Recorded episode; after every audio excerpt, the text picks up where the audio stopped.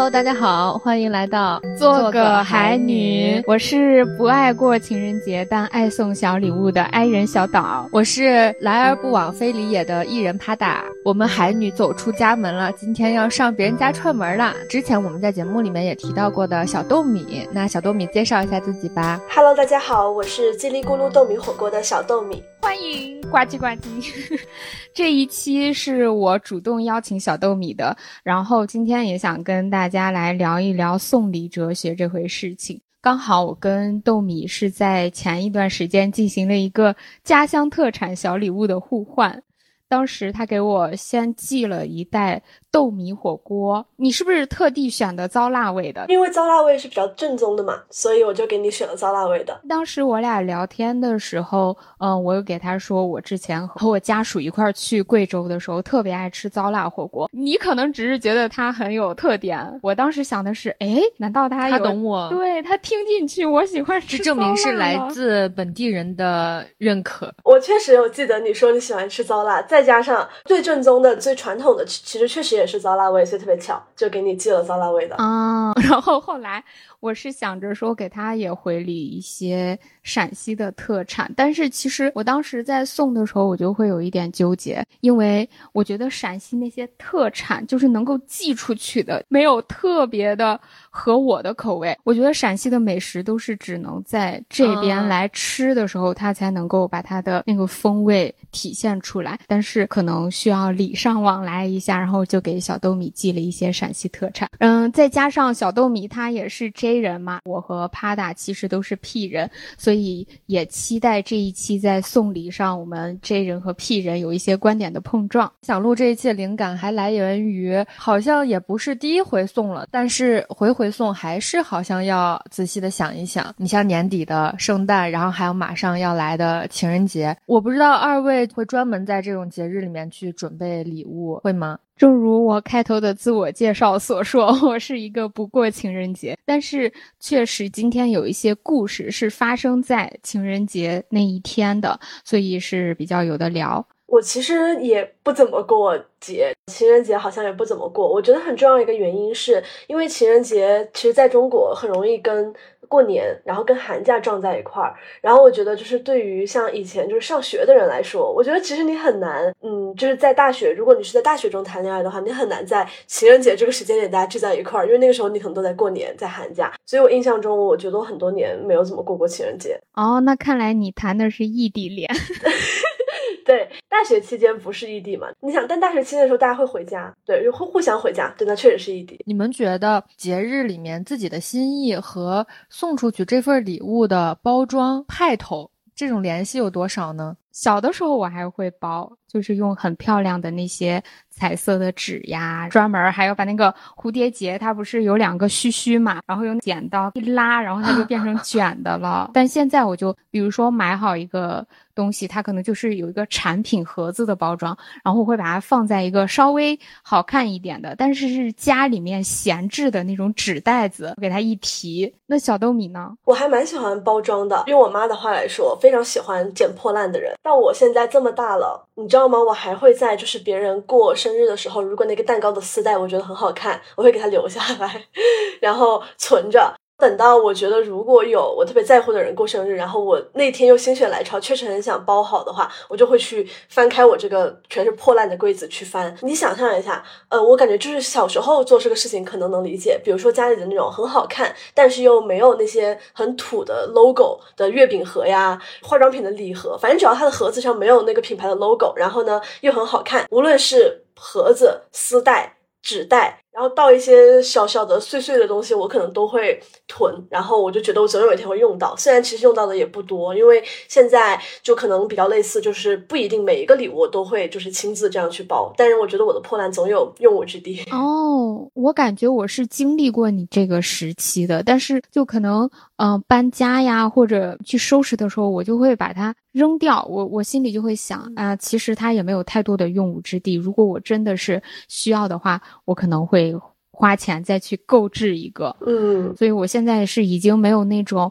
嗯、呃、精心的去准备，然后去把它小心翼翼的收藏起来，再很贴心的送出去，那种心思没有了。豆米是专门找了一个地方来放这些东西吗？对，我柜子里面专门有一片都是这种呃，所有的我觉得就是装饰类，然后可能明信片什么或者是小小贴纸什么我都会放里面，也有一些是买来的，也有一些是破烂收来的。对，你会做手账吗？我不会，但我其实一直特别想做这个事情，但是好像就是坚持不下来做手账。我甚至连日记，就我之前节目里有提到过，我真的是现在在写那个五年日记这种我才能坚持下来，因为它很少，每天就只有写两行。但是我其实我很喜欢写手账的人和看别人的手账，但我自己搞不来。我觉得我觉得它是那种 J 跟 P 的完美融合、嗯、就是可能是一半一半。对， 十二 J 十二 P。 其实我 J 值很高，但是呢我觉得我总是会在一些地方非常的不理性和就是没有规划，在有些领域我就会非常非常的随性这样子。其实刚刚说到包装，很想问你们，现在很多你知道就那种网上斩获直男的一些什么礼品套装，它会特别的丑特别的土的那种东西，你们有收到过那种包装的东西吗？说到这儿我想起来一个故事，是一个 gay 朋友，是一个男生，他们开 party 的时候他朋友的对象来有两个男生，然后他们两个坐到 C 位，然后那个男生给他送了一个礼物，你们知道什么吗？他对象进来的时候抱了一个超级大的盒抱在胸前，所有的人哦有十来个人，然后他们开 party， 然后就说哇你那个谁这么大盒子里面啥呀，就说出手很阔绰哈。这两个男生坐在这个餐桌的 C 位，然后把那盒打开，就是一个大盒里面有一个王冠，就是一个你朋友多少岁生日？九八年的，前两年，应该跟其实跟豆米差不多的年纪吧。对，比我比我大 一, 一点点。他给我讲完我就说什么玩意儿，就是你的朋友还都在，当着那么多人的面，然后打开了以后，他说当时那个过生日本人脸都绿了，送了还不如别送，完了以后还要亲手给他戴上，就感觉是啥意思，我的小公主。装满了那种水钻的王冠，然后底下是铺满了那个拉菲草。他是不是在玩梗啊？因为之前那个拉菲草礼盒在网上还挺火的。如果是你对象跟你这么玩，你会是什么感觉？还当着那么多朋友的面。我说那完了以后他们关系还好吗？还说没多久就分手了，挺搞笑的吧这个事儿。因为刚才说到包装嘛，我也没有收到过这种直男包装，但是特别死亡的那种礼盒。你但我之前刷到过化妆盘一样的，上面有一个转的，第一层是眼影，第二层是口红，第三层是那个就是像一个花一样，它就打开了。我我我男朋友差一点试图给我送这种东西，已经被我打住了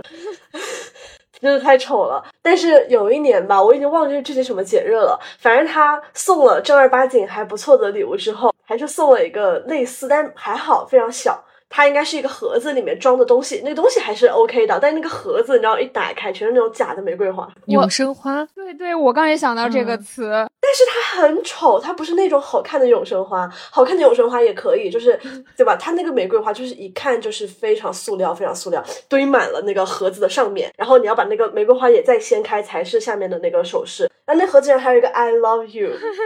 他们男生是不是真的觉得这些礼物很好，给你准备的时候应该也是做了点功课的吧。这就是我经常我自己要送之前，我提前比如说我找找灵感，我说我上红书上我搜一下，搜出来的我都觉得特别奇怪。比如说我搜送男生礼物，搜出来的其实可能不见得是我了解的领域，但是我会看一些，我立马就搜送女生的礼物，结果我就看搜出来都是什么呀，那我就可想而知送男生和送女生这两部分出来的肯定都差不多，要不然一部分就是广告营销，要不然就是很奇怪的东西。茫茫大海去捞送礼灵感还是不太行，还是得建立在了解这个人的基础上，看他到底需要什么。嗯，那你呢？你是会很在乎包装这些东西吗？我还蛮在乎的，就像豆米说他自己会包礼物，因为我是觉得礼物它毕竟是礼，就它跟一个东西我给你个东西它不一样。是的，既然要是礼的话，那咱们就要把这个送的这个过程，其实我觉得也是礼的一部分。既然咱们要送，就要把这个心意拉满，然后让对方觉得哦，收的也很舒服，作为送礼的人我也会觉得很开心很满足。嗯，那你们最喜欢收到哪种类型的礼物啊？比如说像我的话啊、哦，我记得我小的时候我就特别想收到吃的，因为我妈对于零食的管控就很严格嘛，然后平时不太会让我吃很多零食。我就记得我当时给我的小学同学说，你们今年就把那个上好佳所有口味的薯片全部一人给我送一包就行。但是长大之后，这些东西就是在你的生活当中对它的渴求性没有那么强，而且你真正想要的东西好像平时你也自己能够满足自己了、嗯、所以我现在就很喜欢收到钱或者一些实用性的。哎，但是你刚刚说上好佳全口味收集，我觉得你的想要的东西很超前，就是我现在才能做到你那种情况。你比如说我小时候收到的都是些摆件、存钱罐，然后那个什么香薰蜡烛、啊、还有杯子，这种收到的旋转木马啊比较多，对，音乐盒，就是没用的东西、嗯、但是你看你你当时想要的就跟我现在想要的是一样的。比如说我想要一个什么什么样的体验，谁平时会把那个上好佳全口味买齐，但是你的这个想法我觉得是挺超前的，又能吃又体验到了，然后还不是会属于自己会给自己消费的那个类型啊。哎，这确实是一种送礼思路，就是呃，你可能平时虽然会买薯片，但是你不会集齐所有的，在那一个人他平时想要但是又觉得花这个钱去办这个事自己有点舍不得的时候，我们就可以送他这个礼物。除了这种非常实用性的之外，我会喜欢收到那种意外之喜的。我记得一个夏天下午六七点的样子，我当时坐在一个单人沙发上面看书，天色已经渐晚了，我就把那个书合上，我去休息了一下。这个时候我再回来的时候，我一翻开书，发现我书里面有一个小纸条，就是田老师给我写了一首小诗夹在那个纸条里面。我当时就觉得很意外，就那一天是很平常，不是我们的任何纪念日，也不是什么节日，但是我就会很开心。还有像之前我在备考的时候，我有一天学习的时候，我就在文具袋里面拿笔，然后突然翻出来一个小纸条，就特别像上学的时候同学传那种小纸条，他还给你叠好。我一打开，他说看见老婆每天这么认真的样子，我感觉我好幸福呀，或者什么的。你讲的好羞涩。反正就是类似于这种，突然他每次这样一个小小的纸条，就会让我觉得他虽然没有什么实用价值，但是会让我很开心，还挺鼓励人的。你别说是备考期间看到这种的话，你会觉得好像有一个人在，就你不是一个人。嗯，我好喜欢你这个小纸条和这个小就是小诗这种小礼物。我觉得尤其是你你应该就是像你说你们已经结婚了嘛，已经就是嗯在一起蛮多年了，就还能有这种偶尔的小惊喜，我觉得还挺好的。因为我感觉这种东西反正对于我来说，我感觉好像在刚开始谈恋爱的时候会有，但是现在嗯你就没有了。我也是感觉为什么好像人们在一起时间久了，他的这种小心思好像就会变少，然后送的礼物怎么说呢，不合心意了。其实这个后面是有可吐槽的，并不是所有的收礼都是那么的美好。趴打你呢？我的收礼风格的话，其实我也是长大以后偏实用性，就是你就说谁收到钱呀黄金呀谁会不高兴呢？其实我很害怕收到首饰类的礼物，比如说耳环、戒指、项链，因为你说这种东西，我是心里觉得啊，得稍微有点分量，或者说得它稍微好看一点，因为它是带出去展示给别人的。如果你是随便带带的话，我觉得还就不如不带哈，我私心以为是这样的。一般情况下我也不会收到太贵重的这种东西，但是送到的那个就很难送到人心坎上，嗯，所以我很害怕收到首饰类的。我特别希望有人可以带我，就是给我报个什么游泳班，就是叫我去学个技能，不是一个实物的东西，就是一种体验，或者是一个，比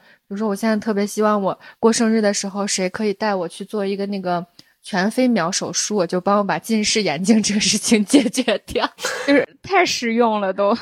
对，我感觉这个要很亲近，就是他要 exactly 知道你的需求，他才有可能给你送对这个体验。对对对，或者是嗯、呃、去哪玩一趟，然后这种嗯、呃、出行游就给你准备一套这种定制体验哦，我就觉得特别棒，就比收到一个什么物件好多了。我那天还想到一个，除了想我想做那个飞秒手术，我还想割眼袋，就是希望真的很喜欢我的朋友们可以帮我满足一下这两个愿望。哎，你这个我觉得要求真的太高了，还不如直接送你钱呢，你自己拿着钱去办这些事情，除非是你肚子里的蛔虫。对，但是我觉得另外一种体验可能就是没有这么具体。你比如说我觉得送全飞秒手术跟割眼袋这个真的太难了，但是就是像我之前其实呃，我过去好像两年的纪念日我们其实都没有就是直接送礼物，因为就是安排了一天甚至是两三天，包括去年的跨年就是二二跨到二三年的时候，因为我当时工作很忙，然后他就说他说好吧那你别管，然后你就来，他也不告诉我要干啥，然后我就来了之后就他就准备好了，比如说那年跨年的时候就是我们先去海边，而且是深圳一个比较小众的海，就人不会那么多，然后我们就一起去海边，然后什么下午茶他们都订好了，然后第二天我说那我们第二天要去干啥呢，然后第二天带我去看一场脱口秀演出，就是他把那两天都安排好了，我就觉得这种还是 OK 的，这种还是可以实现的，就是比起嗯手手术这种记忆还蛮蛮深刻的。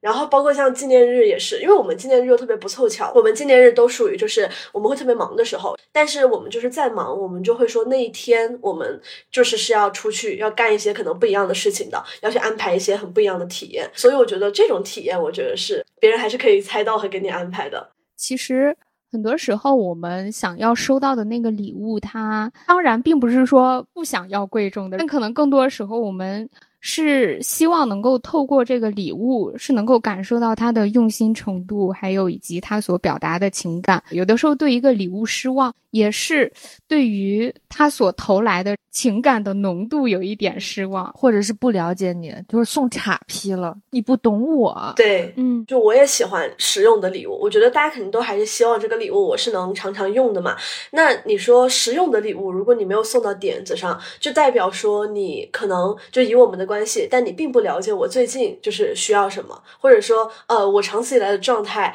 我可能会喜欢什么样的用什么样的东西。你就比如说如果我是一个可能完全不爱用蜡烛的人，但是你总给我送香薰蜡烛，虽然它好看然后好像是一个会适合大多数人的礼物，但是我就会觉得说嗯，就像你说的可能没有体会到你的那份用心这种感觉。哎，这就是我这是我因为现在我感觉好像大家都特别喜欢用什么香薰蜡烛，包括什么那种 vlog 呀或者网上就觉得女生就这个成为一个女生居家必备的东西。但之前有人给我送了个香薰蜡烛，我就最开始点了一两次，然后它就在那儿落灰了，点了一两次之后它那个不就是不是很好点，我也不会专门去买点香薰蜡烛的那种打火机，然后我就懒得去捯饬它，现在都不知道掉到哪个角落里面去了。嗯，其实除了比较实用的礼物，我还有另外一个极端，就是无用的废物，只要你足够美丽我也喜欢。就比如说刚刚趴大也提到，就小时候我们经常收到那些什么音乐盒、水晶球，哇我真的是小时候我其实就已经不喜欢了，但是就是我觉得从刚开始就是我第一次如果收到这样的东西的时候我还是会喜欢的，因为对于小时候的我来说那个东西就是一个虽然无用但是足够美丽的废物。然后我现在其实也还是会这样，就是如果这个东西真的足够好看那我就可以接受它嗯，没有那么大的用。这个也确实它的审美在你的点上非常重要。是的，我记得我有一年收到的一个礼物，它其实也没啥用，就是一本书，但是那个书是我非常喜欢的一个国外的摄影师他的一个摄影作品的一个合集，那个书挺贵的，我平时可能自己也不舍得花那个钱去买，但是他送给我我就特别开心。但是这个不算是废物，我觉得它还算是个、嗯作品，是吧？人家作品集，你管人家作品集叫废物？不是，就是那种好看的，这个废物是打引号的嘛、嗯、因为它不实用。嗯，我才想到豆米平时会买那个盲盒吗？哦，盲盒我不买，我理解不了盲盒啊、哦！是是，握手握手，我也理解不了。你们也都不买吗？反正 我, 我真的不能理解盲盒这个东西。但是唯一一次让我特别激动的盲盒的经历就是这个，正好它就就在我手边，就开出了这个丑鱼。这但是这个是为什么呢？就是当时是我在就是很喜欢灌篮高手的期间，丑鱼是一个那个三丽鸥的系列，但我其实完全不是说喜欢这个东西本身，是当时我们在那个灌喜欢灌篮高手期间，因为它长得比较像一个角色，就是嗯，其实是一个很帅的角色，但因为他的这个面部表情非常的冷静，然后就是我们就都会就是把它物化成这个丑鱼。我就一直想给自己买一个好看一点，然后尽量去像那个角色一点的丑鱼，但是一直没有买到合适的嘛，然后正版又太贵了我又不想买。然后有一次我就跟我朋友去开盲盒，就是 Miniso 不是 Miniso 反正就是那个什么 Green Party 就是这种小精品店的，然后我们俩就看就这一版，然后我们就去抽，就那一次是我唯一一次就觉得说哇很期待这个东西，然后真的抽到了，那么两个就正好是抽到这两个，你能想象那种快乐？我觉得可能那一瞬间我体会到了他们喜欢盲盒的那个点吧。但除此之外，如果是我不熟悉的 I P， 我也不喜欢的东西，我理解不了盲盒。哎，那你们目前为止收到礼物 top one 是什么？我的话，当时高中毕业，然后我妈给我送了一块手表，就是我现在一直都戴着的这个表，它其实跟了我有呃十年了吧。其实这个表就是也没有多少钱，可是我一直就带着它，而且我希望如果它不坏，我肯定会一直带着它。我其他的手表我觉得没有办法代替这一块，我不知道为啥，就是可能我给这块表赋予了很多我自己觉得它伴随着我成长，已经成为一部分的东西。好久没见面的朋友，他们见我说，哎呦你还戴这个表呢？我说嗯，他说戴了好久了吧？我说嗯，就是有那种并肩作战，或者说它有在伴随我的这个感觉。刚刚讲的这个故事，我不知道呃，豆米有没有看繁花这个电视剧？我看了一半还没看完。里面有一个角色是那个杜鹃演的，她脖子上戴的那个红围脖是胡歌呃已故妈妈的绒毛线织的，就是感觉剧组很用心带到了角色里面，是胡歌初恋的这个角色身上、嗯、所以他在演的时候你感觉他可能就看到了那个那个围巾已经不只是一个道具了、就是、嗯，我想到我这个手镯，因为它已经取不下来了，已经戴了五年五五六年了，然后就是在我刚成年的时候戴的，然后嗯长胖了，或者是骨骼又长大了，所以现在真的取不下来，怎么取都取不下来，已经离谱到我之前去考托福，因为那个考场就让你什么都不能戴，我说我这个就是取不下来，他还得专门还写说明，还要来给我不停的复查这个东西我才能戴进去，因为我就要证明它真的是取不下来的一个首饰。这个也是我姑妈送我的，就是成年那一年送我的、oh. 然后我感觉呃，就像你说的，已经有一种就是他好像一直在陪着我，就经历所有的事情，从来没有取下来过。可能它项链你还会偶尔取下来，因为这东西真的是我感觉对已经几天天了取不下来，而且再加上不是有一个说法嘛，就是说这个玉是养人的，就是人和玉是会互相滋养的，然后这两年真的这个颜色反正跟我最开始戴的时候颜色真的是不太一样了，感觉现在颜色真的更透了。嗯，哎，我我真的很喜欢女生戴那个玉镯子或者是那个玉佩，嗯，我觉得看起来很很温润啊、嗯，但是我我就老怕把它给碎，对对对，嗯，我也是。你你平时这得好好，是不是这种得很小心？小心。其实我觉得戴在手镯上你很难小心，就是我经常无意中就敲到它了，但是我觉得它好像还挺挺坚强的，就是我经常会磕到，然后有一些小裂纹，有一些小小的裂缝嘛，但是我感觉嗯，到目前为止它还好。对，然后你也没有办法小心，就是戴手镯上，你去开门，你去做事情的时候，有时候就是很容易敲到，你控制不了。我本来是想说，我收到的深刻的礼物是另一个，但你们都讲了陪伴你们很久的一个东西，我觉得我要我不服，我也要说一个陪伴我很久的东西，可能没有你们情感的那个成分没有那么强，但是在实用性上面陪伴我很久，就是我初恋男友的姐姐送给我的一个 U 盘，那个 U 盘也是兔年，然后到现在我天已经十二年了，就是一个非常小的 U 盘，但是里面装着我初中很多的照片，然后前一段时间整理的时候又把它给翻出来了嘛，我把那个 U 盘插到电脑上，我去看那些照片的时候，我就发现很多照片那个人物他已经看不清了，他就成了那种彩色的色块，我当时一下就感受到了时间的力量。这个东西可能我平时每天在用的时候我并没有觉察到它有什么特殊的意义，但是等有一天已经慢慢退场的时候，你才会猛然的觉察到它的一个珍贵性。最开始想说的我印象深刻的一个礼物其实就是田老师给我写的一个曲子，那我这一期我也会把这个曲子放在我们开头作为我们的开场音乐。这个曲子其实就是在情人节当天收到的，那个时候我俩就过年才认识，然后情人节就收到这礼物，其实中间只隔了很短时间，而且我俩还没有正式确定在一起。我是参加完一个什么呃活动，然后我下午就没事了，我说那我去找你吧，他说可以呀，但是我还有一个工作没干完，我可能没有办法跟你出去，我说那行啊，反正我也只是想见你，那我就去你家吧。我说你妈在家没？她说我妈去打乒乓球了。我就坐车到她家楼下之后，在那个马路对面天桥底下，我就看到有一个那种大叔推着自行车，他那个自行车后面他就会放两个大大桶然后在卖花，我当时就买了一支玫瑰花送给他妈妈，他妈妈也是离异了嘛那个时候，然后我就想着说哎，今天也是个情人节，我没想着送田老师礼物，但是我觉得说想送一朵玫瑰花给他妈妈，然后拿过去之后田老师就一直在工作，我最开始还在那儿看他工作，后来觉得好无聊，然后我就直接在他家睡着了。我以为你去跟他妈打乒乓球了。没有，他妈妈回来就看到我就很震惊，但是我就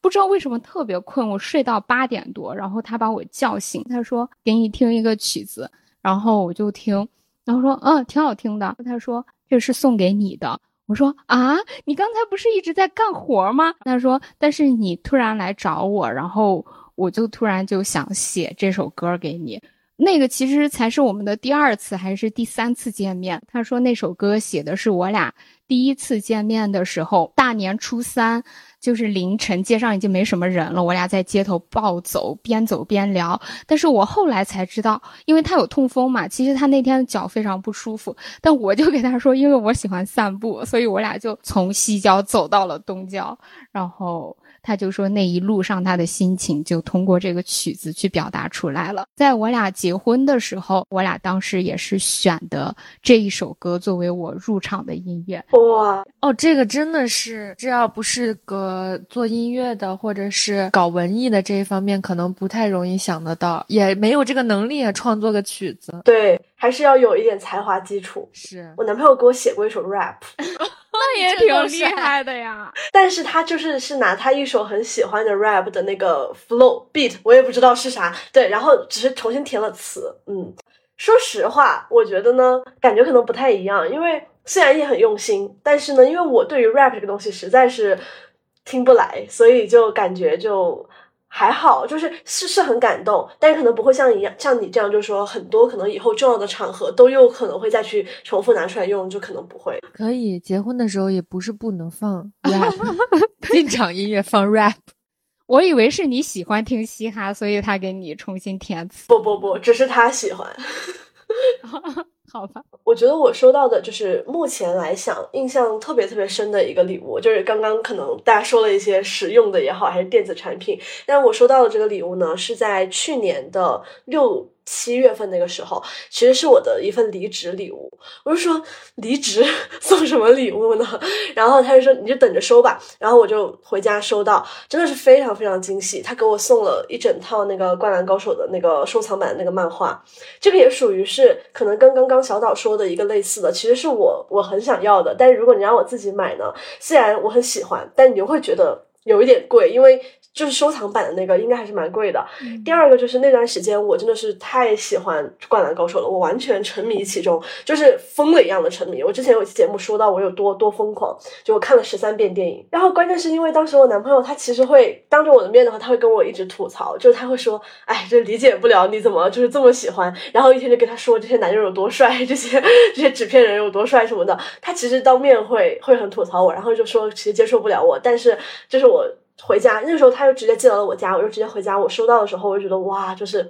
就特别特别好，而且它也很实用，因为我也确实会去看它，然后里面也有就是那些纪念版的一些什么卡片什么的，我就觉得哇，这份礼物就是嗯特别特别特别特别感动和印象深刻的一个礼物。哎，你说的这个礼物我应该有见过，但是这个可能就是一段悲情的故事，不知道到时候会不会剪进去。就是呃，田老师他姐姐跟他姐夫已经离婚了，人家离婚了，你咋笑得这么高兴？没有，不是，我觉得特别巧，他对于小豆米来说是其实都是爱的礼物啦，但是这个场合就刚好很相反。我们那个姐姐其实跟我们关系也很近嘛，经常往来，然后那个姐姐就特别喜欢。但是你说到那个时间，我想到也是去年暑假的时候，我觉得应该也是一样的东西。我那姐夫前姐夫吧，他没有办法直接跟那个姐姐再去就是直接送给他，然后他就给我们让我们去转送给姐姐，然后并且给姐姐说不要说是他送的。哇、哦、我觉得我觉得这段可以播，应该没有什么。哦，这个其实还还蛮确实还蛮蛮意外的、哦、好神奇。那你们收到过最不喜欢的礼物是什么？你知道我每次来你家我都看你桌子上放的那个花，我就想到我每次、哦、其实我收到花我会嗯，不是不能说不开心啊，但是谈不上多喜欢，因为我难过就难过在我把这个东西抱回去，我是知道它每一分每秒它就是在凋零，对，在凋零。我就看着它那样子，每天都少几只，虽然我也在，比如说会修它的那个，把那个枝剪一点，多活一分钟是一分钟，但是它最后还是死的快不行的时候，你就把那扔到垃圾堆里的时候，哦，你还是挺难受的，你就觉得这么个东西它为什么要存在在世界上啊。哎，也是我家那个花就是我过生日的时候收到的，但是我就一直把它撂在阳台上，我甚至连花瓶都没有插进去，然后现在就一直落灰，它其实已经枯萎很久，可是我甚至都懒得去扔它。对，我觉得确实虽然可能没有像趴打一样就是说会这么强烈，但是我确实会比较喜欢收到说能够持久的东西，就是我觉得这个礼物是要一直能够保存的。所以其实同理，我不是很喜欢收到吃的东西，可能跟小时候的小岛不一样，因为我觉得吃的东西可能收到那一瞬间我是快乐的，但是就是它总会被我吃完，我又很想，如果送送的又很合我口味，那我肯定会吃嘛。我就觉得那好像这一个时间点就像不在了一样，就像没有送过这个礼物一样。那之前的那些快乐的体验，比如说体验完了，今天过完了，你不会觉得说啊、哦哎，没有什么东西留下来。体验感觉好像不会，体验好像它更能够存在记忆里面，而且更实体的来说会存下照片所以就是不会说完全无踪影。但是吃的东西吧，你拍照也可以拍，但我总觉得就是好像它就是会流逝和消失的。我最不喜欢收到的其实就像小豆米前面讲的，不在审美点上的美丽废物。哎呀，这个最喜欢和最不喜欢都发生在情人节，是我前任送的我一个呃施华洛世奇的那个天鹅手链。那个时候我俩还在异地，然后他就是邮到我家的嘛，然后我就直接打电话给他说，我说你把这个退了吧，因为他虽然是个假的钻，但他也卖的也不少钱，我说你把这个钱退了。他说我不退，你要扔了都行，但是我不退。我就觉得这个男性的这个自尊心好像在这个时候就出来了、嗯、然后他说你爱要不要。那我我后来就是我都不知道我这些处理方式怎么想出来的。我那个时候其实跟他的妈妈也是有往来的，比如说像原来我们就会一起去看他呀，或者这样，怎么感觉他在监狱一样因为他当时在部队嘛，然后我们有的时候就会一起去探亲或者什么的。哦，是你跟他妈妈一起去？对，我跟我男前任的妈妈、嗯、对、呃、有的时候他妈妈也会请我出去吃饭。其实那个时候我们的状态是一个比较随和，不是特别正式的。然后我当时就想了一个主意，我说那我就把这个送给你妈妈吧。他说那行，你想送就送吧，反正我不退。我当时就给他妈妈发了个微信，我说嗯，阿姨今天你干什么，然后要是没事儿的话我去找你吧。见面之后，然后我就给他说，我说其实呃谁谁谁给你准备了一个礼物，是呃情人节的惊喜礼物，但是呢因为他不想让你知道，所以是先寄到我这儿，然后让我来给你。然后他妈妈就特别开心，还戴上那个手镯发了个朋友圈。你这个解决办法真绝了，就是一边保住了这个男人的自尊心，一边受益人还是他们自己家人，就跟你一点关系都没有。你这处理特别棒，真的一石多鸟，就是处理了自己不喜欢的，保住了男人的自尊自尊心，还让他妈妈特别开心高所以我是觉得说像这种如果不在我审美点上的东西啊，我可能把它放在抽屉里我都不会放，看着就烦。他们男生吧，就像他们搜那个社交平台搜送送男生女生礼物，施华洛世奇，对，施华洛世奇这个东西可能在名单前几，他们男的好像觉得女的特别喜欢这个东西，贼无语了，不知道谁告诉他们的，就是营销营销节奏造成的，就是所以就是才有人买吧。你看我们自己是不会给自己买的，而且不好看了。我感觉那个东西他现在千万不要，就是男生千万别给女生送了。还有那个潘多拉啦什么那些 A P M 都不要送了啊、哦！是，对对对 ，A P M 也是，哎，得得罪多少品牌方？这一期，我想说我，我很不喜欢，因为特别巧，因为刚刚小岛说你觉得印象最深的和最不喜欢的，其实都是在情人节。我也可以说，我觉得印象最深的和我相对来说确实不是很想要的，也都发生在《灌篮高手》。那个可能不能严格的算礼物，就是大家会交换物料嘛，在应援场的时候。哎，感觉说出来可能会伤害到一些同伴，但没有关系，就是因为大家交换物料，像我我是非常有自知之明的，就是我不会画画，所以我要么就是我自己排版的东西，就我觉得还是挺好看的，要么就是我会找别的老师要授权嘛，或者是有些人会花钱去约稿，然后就会还是说画的比较好看的，然后印成物料来发给大家。但有的小姐妹就是她画的确实不是很好看，或者反正至少不在我的审美点上吧，因为我觉得说实话物料就是一个美丽的无用废物，就是但是就是你要好看我觉得才有收藏价值嘛。所以呢有时候现场你跟别人约好了换，但是你可能提前也不知道他的东西是啥，然后你换到手了你就会觉得这东西其实不好看，就画的哎，有有的真的是可以说是丑，有的呢可能只是水平不是很高，就画的一般。但这种时候我会特别纠结，因为就是我觉得首先不是很想伤同爱好的人的心，所以我当面我会表现出还是觉得好好好好看，然后好看可爱，然后呢收下。而且呢收下之后按理说如果我没有一点就是这种就是我我是一个很难断舍离的人，其实你丢掉就可以了，因为就是一张纸片嘛。但我又觉得我丢掉的是这个角色，我就觉得虽然他丑但他也是这个角色，所以我就哎存了确实很多也不是那么美丽的废物，就是在这个过程中收到了蛮多也不是那么喜欢的物料。嗯，是。哎，你说到这个让我想到了最近那个微博之夜，他们走红毯然后新增了一个明星互换礼物的小环节，你知道有的明星就送什么，某田姓女星送了一个粘毛的那个滚的，然后还有人送了一袋瓜子儿，他们是一个互换嘛，也都是把自己这些东西相互交换，就可能跟小豆米收到那个东西的心情是一样。那有没有他们送的好的，有没有说送出来的某一个东西是大家都说哎这个人蛮会挑的？好像就是那个张颂文他送了一个自己做的一个竹子的什么东西，然后王源送了一个冻梨，但是他老家又不是东北的，所以就是这个吐槽的点很多。刚才听大家讲嘛，就可以推荐大家收到自己不喜欢的礼物的时候处理方式，像我我就是必须赶紧把它处理掉，我就是眼前容不得脏东西或者丑东西。我想到之前也是呃，上学的时候班上有一个男同学，他喜欢我但是我不喜欢他，有一个课间他就拿出一个笔袋说要送给我，我说我不要。哎，我怎么感觉男生的回话都一样啊，就说那你扔了。对对，反正我送给你你爱要不要，但是我绝对不会让这个礼物再返回。我就当着他的面把他送给了我们班另外一个女同学，那个女同学也挺喜欢那个笔袋的。不知道你们两个是会直接说我不喜欢我不想要？哎，我很难为情，我是认同礼尚往来这一种类型的，我不太愿意当人面，怕让人家下不来台，然后我可能会收下，然后我会回送一个，但是我得把话说清楚，但是我会收。我觉得咱们这一套流程可以走完。啊，你还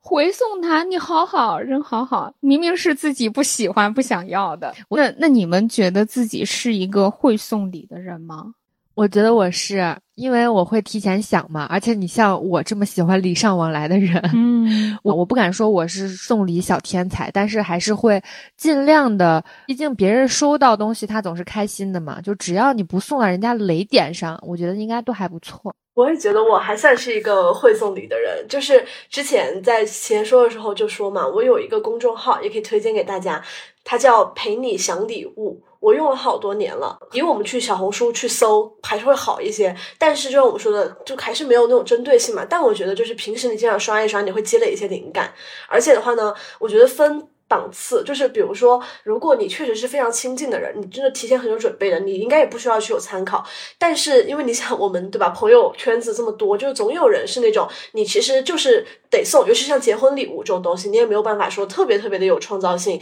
以及毕竟还是要有那个意意头在的，就这种东西我觉得就是可以比较好去参考的。它会分门别类的，就是什么送男生送女生生日纪念日结婚礼物旅行礼物就等等的就给你分好，然后平时也会发一些呃收到礼物的帖子，反正我觉得就是可以作为一个参考的一个思路源泉。到时候我们把这个写到那个 show notes 里面啊、嗯，可以。刚才说到这个，我我也想说一个我的小小 tips。我平时逛淘宝的时候，它不是可以加你收藏一个东西列到那个清单里面，就是你可以给这个收藏的东西打标签，然后我就会有一个标签是送礼的那个标签，比如说我今天看到一个可能百元级别，比如说这种小东西，然后刷到我觉得哎这品质什么什么不错，但是纯粹是随便刷到的，然后我就会先点到收藏，然后放到那个淘宝的呃收藏夹我分的那个送礼的那一那一栏里面，到时候如果要送礼的话你就上那个收藏夹里面。哎，因为我每次送礼其实就会在淘宝大浪淘沙，然后又重新的去刷一遍，但是你如果提前给它建立一个库的话、嗯、确实会提高效率。其实这个行为蛮 J 的，我感觉啊、哦，也是啊、哦，逐渐 J 化。然后我的话，我是觉得自己不是一个特别会送礼的人，就是因为可能田老师的演技不太好吧，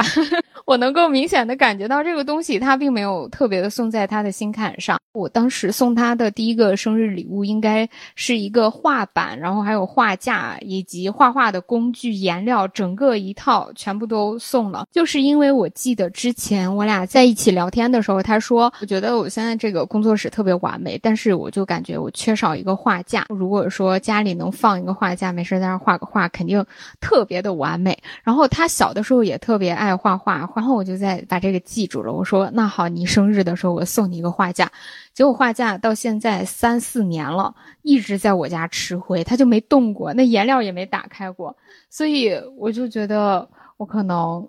就没有太送到点上。他一个搞音乐的为啥要个画架呀？难道你不知道很多搞音乐的人都想成为画家吗？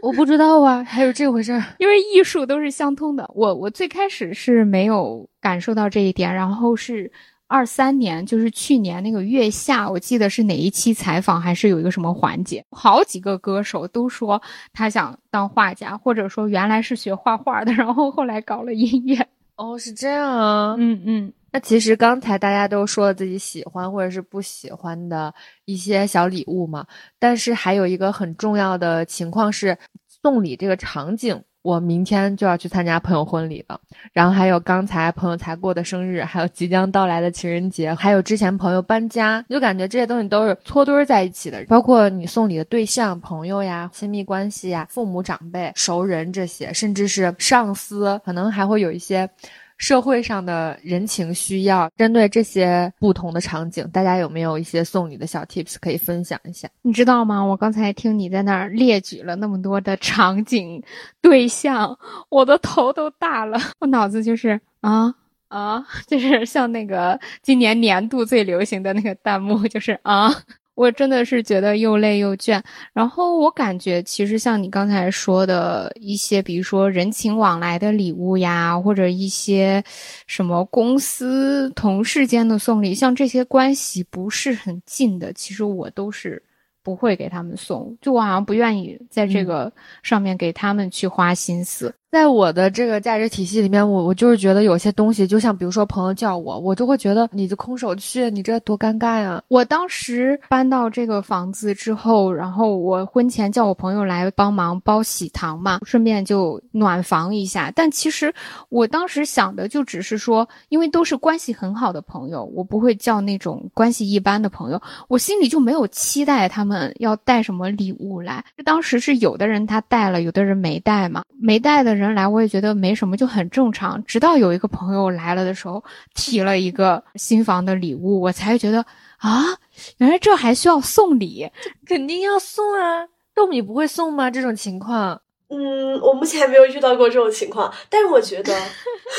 但是我觉得这个可能就是就还蛮看人的。比如说就像刚刚小岛觉得听到这些场景头都大了，其实我也是，可能因为还没有经历过嘛，然后我就会觉得说我好像没有一套所谓的社会形式标准告诉我什么等别人家乔迁了我是要去送礼的啊，这个什么去别人家吃饭我不能空手去，就是这些可能是所谓的社会标准吧，但至少说还没有灌进我的脑子里。然后我我觉得另外一类，就比如说因为其实你刚刚讲的时候我会以为是反的，就是我会以为是你在纠结要不要给这些来帮你暖房的朋友们就是送点什么小东西，类似于说像给伴娘准备伴手礼嘛。因为我当时讲如果是这样的一个，首先它不就不像是那么一个准则嘛，因为好像就是没有这样的一个习俗。但是呢，如果如果你想到了说我觉得想给这些朋友准备的话，更多的我觉得是一种小小的仪式感和一种心意，就是那个东西可能就真的是非常的简单，但是我觉得这属于是呃，在我步入人生一个重要的时刻的这个点，然后呢你们又来帮忙，大家一块儿开心，就是就是我觉得分两种，一种是社会的形式规则，另外一种是看你是不是真的自发的很想在某些时刻去给别人准备一些心意。嗯，对，我身边也会有像趴打这种，在我眼里他是非常会来事儿，然后他也是很有礼节，就像上一期过年他讲如果有亲戚来他家做客，他就会哎，觉得这个是我的主场了，我就说就一定要把这个客人招待好，但是在我心里好像就不会对自己有那一份要求。然后在送礼这件事情也是上面也是，我就不会觉得说某些场合某些节日哦，我一定是要给对方送礼的。其实有的时候真的是也是发自内心的、嗯、就是我会觉得这个场合需要有一个小东西来为我们给生活增添一点那种仪式感、哦、对，就是小小的氛围，让它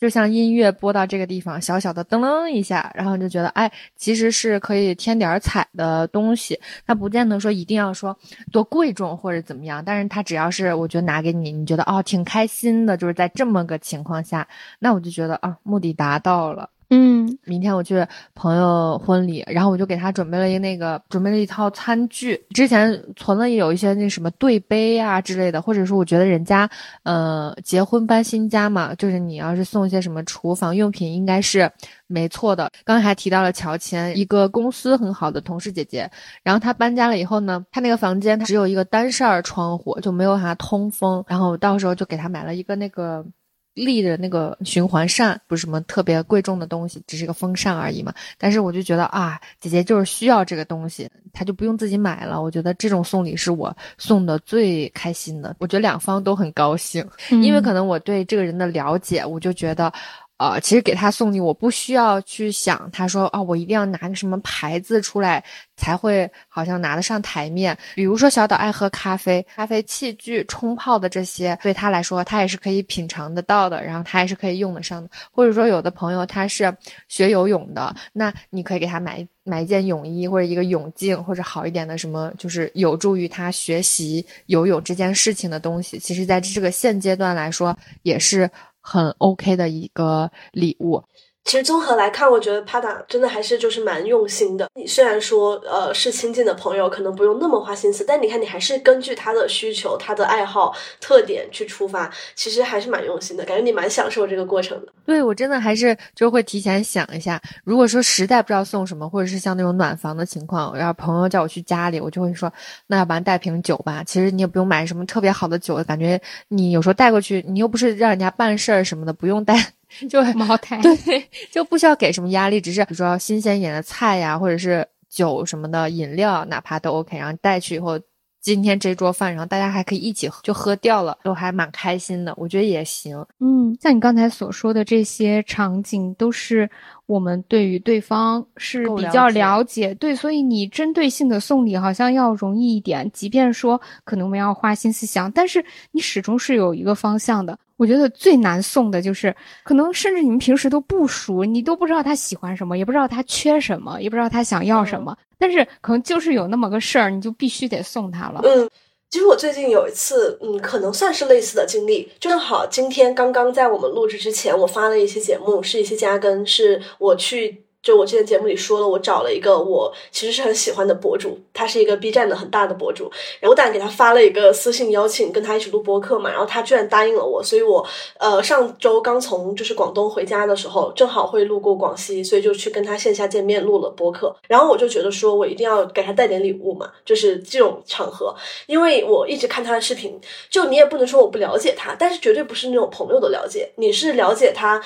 他的喜好，大概可能是知道的，然后你也知道他家里面，因为他是一个就是拍自己记录自己家庭嘛，就她老公她两个宝宝都会出镜，所以呢你知道这些人大概有什么特点，但不会像朋友这样去熟悉。当然说实话我也挺头痛的，我本来我甚至已经考开始考虑那种土味方案了，就比如说把他们家的照片做成什么东西，我觉得就这种定制的东西。你知道粉丝给他送礼物特别卷，有一次他的视频里面有一个粉丝是那个人应该是正好专业对口吧，可能是在正好在学那种陶艺，是非常专业的陶艺，不是我们去呃外面 D I Y 体验的那种，那个陶艺做出来非常精美，然后就给他一家做了一个就是定制的，然后底下还刻了字，非常精美。我就觉得哇，这种定制我应该是比不上，所以当时我选礼物就就很头痛。再让我时间其实很紧，就是没有特别有时间去提前想这个事情，但也是我拖延，所以我就就选了一些，反正我觉得就是走了另外一个风格，就是选一些很有趣的，但其实都说实话可能不是特别实用，但是足够有趣的东西。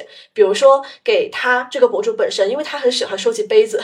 跟我们可能不一样，就我现在确实就不是很喜欢收到杯子。然后因为他有小孩嘛，所以他其实很多喜欢的杯子都会被他小孩呃打坏了，或者是就经常要更新杯子。然后呢，我之前就去深圳那边，我男朋友他他们那个书院做的这种纪念品跟文创特别特别好看，是我们以前其他书院都特别嫉妒的那种，所以我就让他跟我在他们的库存里面找了一个我觉得特别好看的，就是一个圣诞的一个杯子，造型特别独特的一个杯子。然后我就说、啊、OK 那这个搞定了，就给他的。然后就一个一个想，给他老公，给他两个宝宝，比如说他的儿子，他儿子特别特别聪明，就是一个五岁的小孩，但是已经能够你知道吗？给你背出太阳系的那个顺序，然后已经会算小数点，自己一天闲暇时间就在那各种学各种语言，背化学周期元素表，你知道吗？非常离谱。然后我就给他送了一个那种，就是中国传统的一些那种锁，就是一些解谜的那种玩具，嗯，特别适合他儿子，但那上面写的是六岁以上适用，但他儿子只有四岁还是五岁，我就觉得特别适用，而且会比较特别嘛。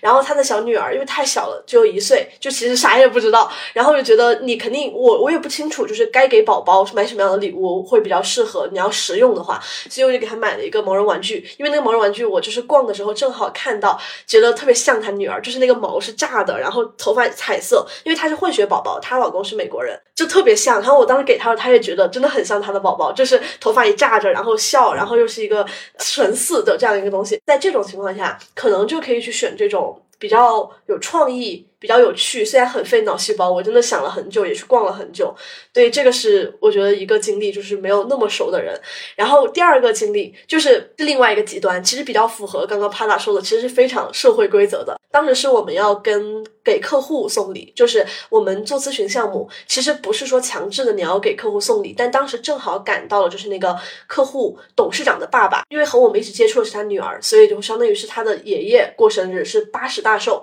然后就是那种呃，正好我们就在邀请我们去的那种，我们就想那肯定要要送礼嘛，这种情况下。但是你说给一个老人送礼的方式其实有很多，你呃你不行买点保健品，对吧？然后就但我们就觉得嗯太普通了，我们要彰显出我们这个项目组的这种文化素养和高度，我们真的想了很久。最后是一个我特别特别会办事的一个北京同事，他想到了一个特别好的点子，那他有很很有社会资源，他说他可以去找那种一些书法家，就是当然可能不是特别有名的，但是协会里的一些书法家去给他写一幅字，就是就这种，我们觉得哇，这个能想到这个礼物，确实，而且只有他能够做到，谁谁认识北京那些厉害的老书法家？然后真的就去，然后这样的话，其实定制也也比较贵嘛，因为当时我们合伙人也说了，这个这个钱肯定要价值要高一点才可以，也符合他们的那个预算的那个想法。这个是我觉得我接触到的，嗯，就在这种事情上交作业交的特别满意的一个答卷。刚才讲到第一个事儿的时候，其实给我印象最深的是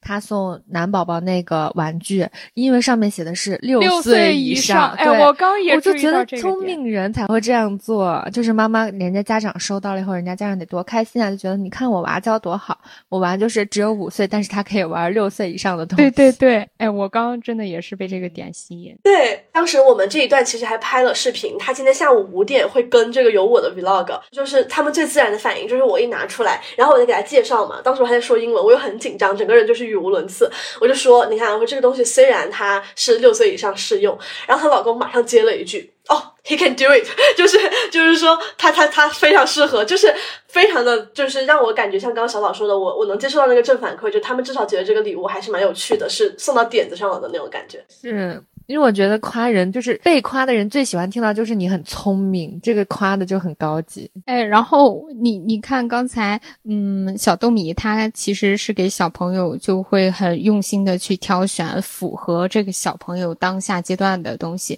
然后像我的话我就感觉我我不行，然后我可能就会打安全牌。就是刚好田老师他有一个朋友也是生二胎了嘛，有个小宝宝，然后就说最近去看一下，然后我俩就决定的是什么呢？就给小孩送一个小金锁还是什么那种小孩的那种镯子，金镯子。然后你看，像我俩就会打这种安全牌，就是要么送硬通货，要么送钱之类的。但我觉得也是场景不一样，因为你们这个毕竟是他的朋友，然后可能又是比较比较尊敬的人，就是我觉得这样确实会安全一些。就是我这种见面可能是更 casual 一些，就是其实我说实话可能不准备任何礼物好像也没有问题的这种场景，我觉得其实给小宝宝送金属的小镯子真的蛮安全。就像我说的，因为我们对婴儿用品说实话，你如果是说吃穿用的上面其实很有可能会会不安全，甚至是不符合就是他能用的。对对对、嗯，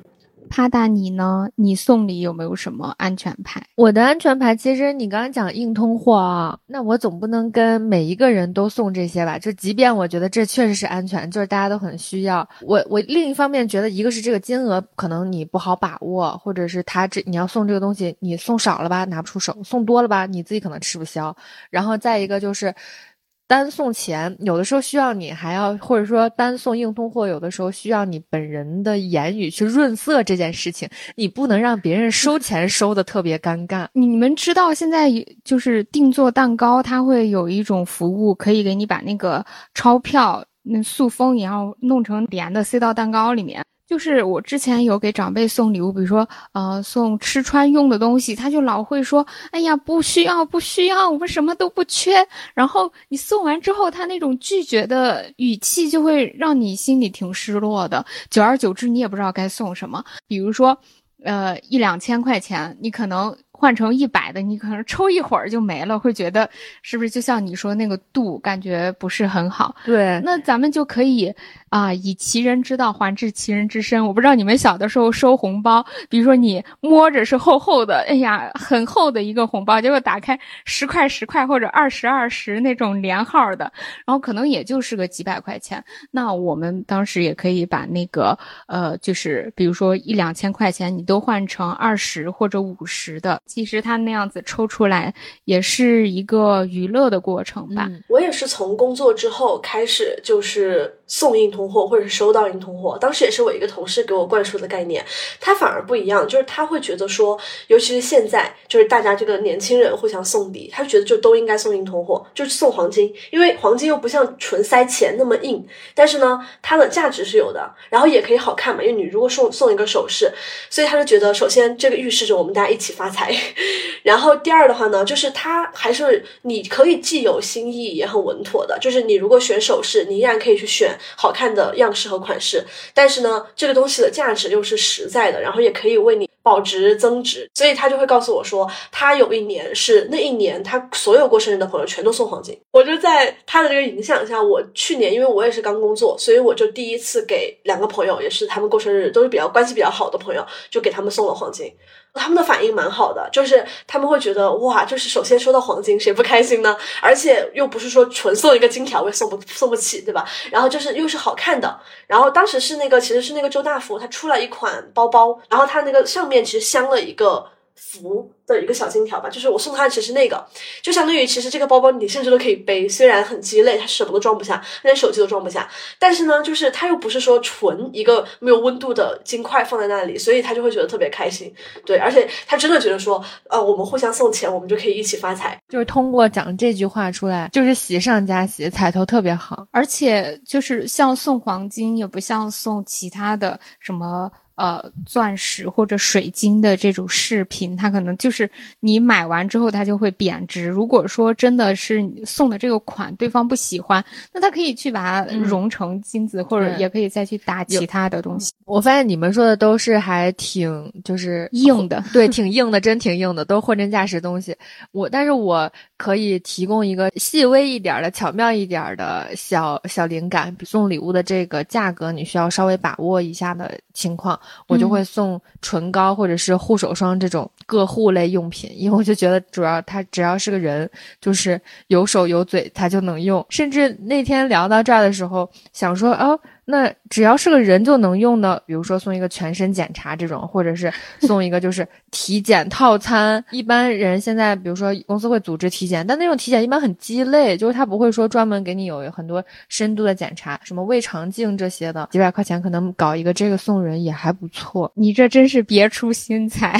真的，我发现趴打好关注这些身体上的东西，他自己也期望收到，然后也会给别人送。对 对, 对，我也感觉、嗯、其实我突然想到一个，因为我最近真的是要在考虑送礼物，因为我男朋友的生日马上到了，虽然很介意，但是我在这种事情上呢，我只要觉得我没有灵感我就会拖延，所以我就一直拖拖拖，但他的生日是下周我现在还没有想好送他什么。然后我刚刚突然想到，就是说我们怎么给选礼物的这个过程，一个是我平时就像我说的嘛，会参考那个公众号，或者平时就积累一些灵感，然后还有一很大一部分，就像当时我去像刚刚说的给这个博主一家人选礼物的时候，其实我是很多是通过在跟朋友的聊天中脑爆出来的。当时是有一个同时是我的听友，然后正好也是这个博主的粉丝的人，我就一直在跟他聊天，就是商量。而我平时跟别的朋友送礼物也会就是说跟另外的朋友也会去商量，就是说我们一起在这个脑爆和交流的过程中，也许就找到了一个很好的一个送礼的思路。你当时找我录这期的时候，我一看到这个时间包括上线的时间，我就说好合适，我顺便汲取一下灵感，然后想想给我男朋友送什么。其实我也有这种经历，我不知道送啥的时候，我就会赶紧问送啥呀，被送的对象他大大概是一个五六岁的孩子，他大概大概怎么怎么样，你觉得送什么合适。其实对方可能就会给你说出来好多，然后你再去总一总可能就出来了。之前嗯、呃、去韩国的时候，然后我朋友他朋友是两对夫妻，其中有一对夫妻是带两个小孩，一个姐姐一个弟弟，然后五六岁的小孩子。然后我就问了我朋友嘛，作为那种伴手礼，甚至可能就说见一面差不多就 OK 的，前提是夫妻说哦那要不要给我先准备一个礼物，就感觉是见面礼那种。那他们是韩国人？嗯，他们是韩国人、嗯、然后我就说那人家准备了我不能空手去是吧，也高低带一点，只要是表达心意到了就行。女孩是六岁吧，然后弟弟可能是五岁。最后我们还是买了就是咱们西安当地的茶，既然他们有小孩，然后可能就是养生的东西，喝点热茶也不错，然后家人也能喝，然后小朋友也能喝，咖啡因也没有那么重，这么决定送了这这么个东西。就他们送给我的是一个围巾和很厚的一沓那个就那个暖手宝因为当时就是想说那边可能会冷，然后我又本身不是很喜欢冬天的人，就厚衣服就根本就不多。这两个东西都是价格不高的东西，然后但是我也能感觉到对方用心在挑了。当然我送的时候我会告诉他，我说啊这个就是咖啡因不高，就是宝宝也可以喝，还好没有踩到雷点上，我就觉得啊 OK 了。我感觉现在大家送礼其实好像安全下车最重要。你像咱们前面分享了那么多嘛，就感觉大家现在就是主打一个朴实无华，但你像小的时候，我不知道你们有没有这种情况，就是还是会甚至会手动的去做一些东西，就是自己手工做一个呃，什么小物件，你会觉得里面包含了自己的一些心意送给别人。其实这个事情就发生在前两年，比如说圣诞节的时候，我还会买那种就是做头花的材料，然后做一点可爱的小头花，就送给公司的同事。但是我现在就是发现我竟然连这种事情都不想做，心血来潮我亲手做一个东西，我觉得别人收到总会是开心的，就我这种感觉它很神奇的这个值就降低了，我也不知道为什么。我是觉得说这种东西我收到之后，刚开始会真的很感动，也会很感谢对方的用心，但是时间久了我可能就会把它放在那儿吃灰。然后我我是喜欢断舍离的一个人，所以每次当我断舍离，我看到这些平时确实是没有用也不会时常拿出来翻看的东西，我就会把它扔掉。然后在我扔的时候其实也会很有负罪感。那我在想大家都是成人了，我如果再送对方那样的东西，可能时间久了他也会有一个要处理的过程过程，我就会在想其实对方是不是也会觉得这种东西没有用呢，所以我也就会送得更加实用。嗯，我从来就没有怎么做过手工，因为我手太残了。我我很多次有这个计划，比如说那个毛毡，然后那个呃简单的绣的东西我也试过，还有那种自己搭的那种比如说小房子什么的我都试过，但手太残了，所以我其实都没有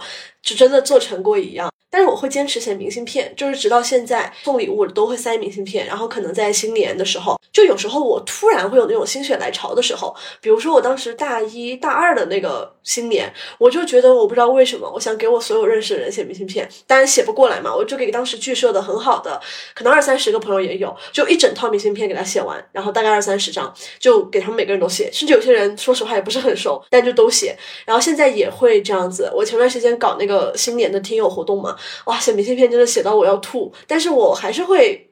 想去有一些就是说自己做的东西。我特别同意小豆米说的，虽然说我现在长大了，不再做一些手工的东西，可是我依然也会很喜欢去写明信片，会坚持一些手写的东西。像现在其实很多都是无纸化办公了嘛，但是我自己其实一直都是有写那种随笔，也不是日记，不是每天都写，可是我已经写完好几个本子了。我就特别喜欢手写的那种感觉。当时你给我寄那个火锅底料的时候，不是也给我写了一张明信片。嗯嗯，我觉得文字真的很神奇，特别是手写的。对，就是当我自己写的时候，我能够感受到我的那些情绪情感其实都是通过笔尖，它好像是会有一个那种传递，就是会通过笔尖流淌到纸上，然后会那样子封印在那那一个页面当中。我拿到你的明信片，我每次看到别人给我手写的东西，因为每个人的字都不是一样的，他的字体都会有自己的风格，我就能够感受到这个人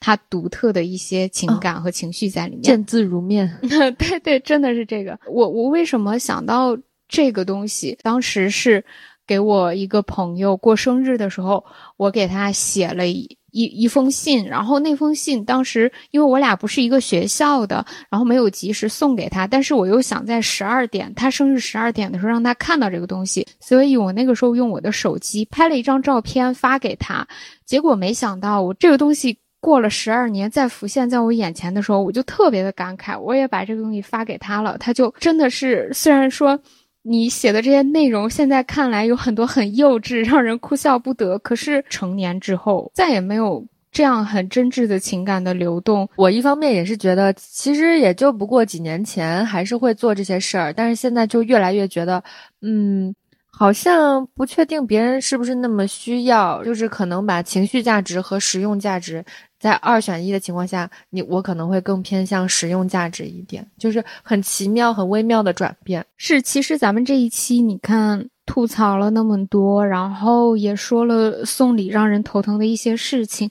其实送礼这件事情它从古代一直延续到现在，它始终是没有被真正的纯送硬通货或者送现金所替代，证明大家心里还是有一处需要有温度的沟通。收到礼物的时候我会很开心，比如说只是田老师的一个小纸条，或者你给我呃出去旅行带回来的一包鱿鱼丝一包咖啡，我心里都会很开心，同时我不会有心理负担，因为我能够感受到是你真心实意的想送给我，即便我没有什么回馈，你也不会因此而觉得我这个做的不到位啊，有这些想法。但是如果说当我收到的是硬通货或者是跟现金有关的东西，其实我心里是会有负担的，我会觉得这个更偏向于人情的一个东西，我知道我有一天总是要还的。对，就是感觉礼物会更有温度一些。然后就像刚刚小岛说，为什么就是说看明信片这样手写的东西，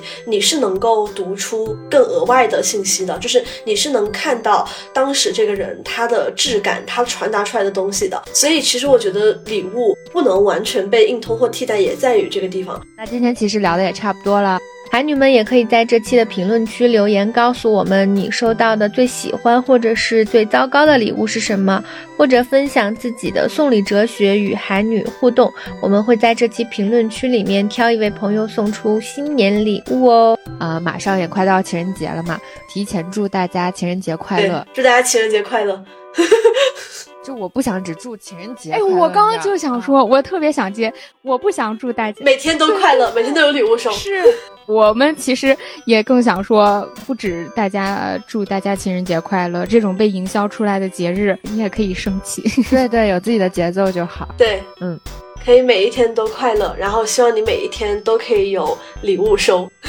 嗯、或者是在任何的不经意的瞬间都可以收到惊喜，就是很美好的礼物和小惊喜。嗯，很美好的祝愿。好，那我们下一期再见，拜拜。祝你有愉快的一天，拜拜，拜拜。